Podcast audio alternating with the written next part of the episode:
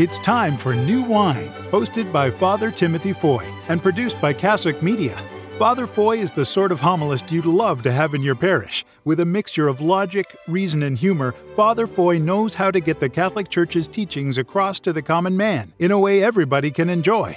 Now here's Father Foy.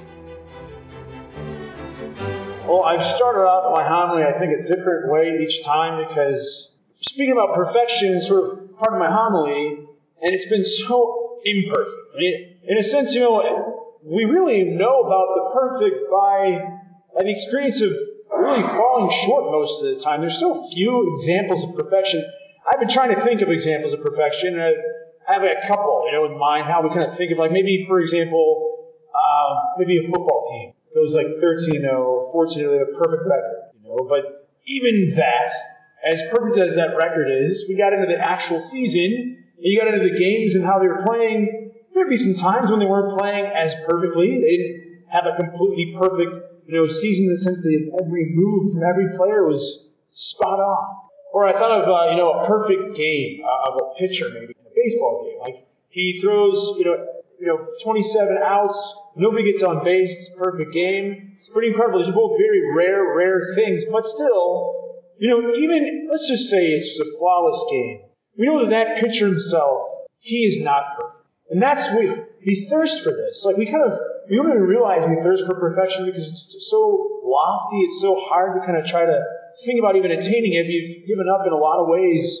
Uh, most of us have anyway, uh, because these things like a perfect season or a perfect game, and let's just give them the perfection that they are. There's nothing that we did, nothing we, we see that's been done, but it's not inside of us. It's not inside that pitcher or that whole football team. They're not perfect. Jesus is be, be perfect as your heavenly Father is perfect. There's something very interesting about that. You know, the heavenly Father is perfect actually not on his own. He can only be a perfect Father if he has this Son. You know, the Son, this communion that the Father has with the Son, perfects. Perfect means, in the, the Jewish sense of things, wholeness, wholeness, completeness. And so the Father is completed by being able to love His Son. And so there's this idea of communion. And if you think about it, Jesus is telling us some things today in the gospel that are very hard. They're because he's looking at the human condition and how we are broken in our communion. And how, you know, we, we fight each other, we strike each other, we, we might go to law, we may sue someone over someone's tunic, for example. And so Jesus is saying, hey, absorb this earthly suffering, this earthly injustice. Absorb it if you can. You know, take that evil, swallow it down, digest it, be full of love anyway. And, and you can then initiate an impulse of love. Maybe there'll be the, the hintings of some kind of communion that could happen. You know, the one that really strikes me is the cloak. And I'll tell you why. Because the cloak, the cloak is this thing that, you know, we all kind of, this last couple of weeks, it gets really cold. We need to be warm. And that was, you were a poor person. A cloak is so valuable, so important.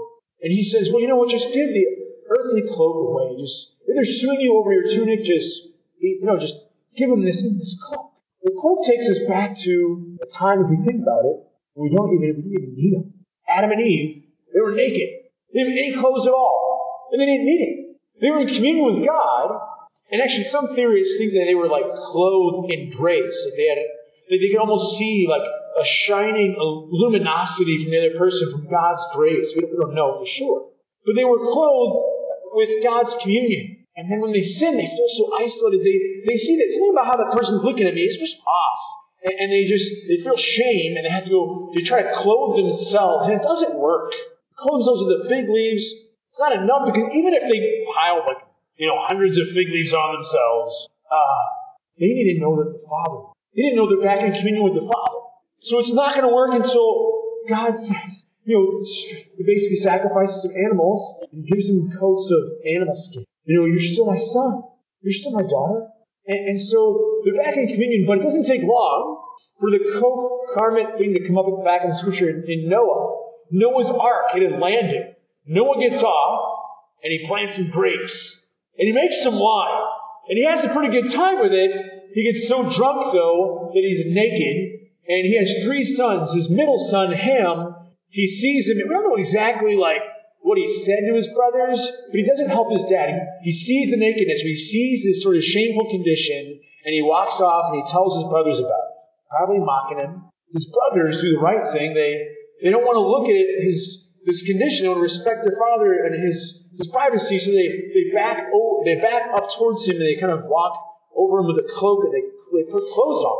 All right, so remember Jacob, a couple of people further in the Bible. Jacob wanted to get that blessing from Esau, his, his older brother. So he puts on his clothes and he sneaks in there and gets the blessing. You know what goes around comes around. Because Jacob has his own beloved son. His beloved son is Joseph, and he gives him a coat. He clothes him in his glorious coat. His other brothers get wise to that. They don't like that. They, they throw him in the well, but they take that coat and they like put a horn through it. They put blood all over it, take it back to dad. Hey, this is what your beloved son, he's, know what happened to him, but he's, he's probably dead. You know, and then Jacob, sorry, Joseph. Joseph, you know, when you're without the clothing, the clothing kind of represents having clothing, not being in the shameful condition. It's kind of like, you know, you have some freedom with having clothing, but without it, you're a slave. And Joseph is sold into slavery. And when you know it, not only once did his cloak get ripped off, but he's this woman, Potiphar's wife, he's working for this guy. She tries to seduce him. And he runs away and she grabs his cloak and she rips it, his second cloak off. She accuses him and he goes to prison. You know, and he's just cast down, cast down again. It's a human condition. And there's more examples. I'm going to fast forward to Jesus. Because Jesus basically, you go to his passion, it's interesting. This first, he gets, you know, carted off to Herod. Oh, go to Herod. And what does Herod do? He interrogates him he mocks him, and then he puts royal clothing on him, like, oh, you could be the king of Israel, sure. Sends him back to Pontius Pilate looking like an idiot. And then Pontius Pilate, you know, he doesn't really get into that game himself, but he, he has him scourged, and his soldiers, what they do, they, they give him the crown of thorns and they put a robe on him, a garment. Like, yeah, you're some king of the Jews, you are. And that gets ripped off him. And then his own clothes get ripped off him, and he's naked on the cross. Why? because he knows we need to be clothed. He talks about the wedding garment. That when you come to heaven, you better have a wedding garment. What's he talking about? Jesus, you know, his clothes are ripped off and he's naked on the cross. Then he, he gives up the garment of his flesh and his soul goes to his Father. He knows that we need the wedding garment. The wedding garment is his perfect flesh. That's why he gives it to us in the Eucharist. He wants to clothe our souls in his own body. He wants us to have that connection to that we might be made perfect.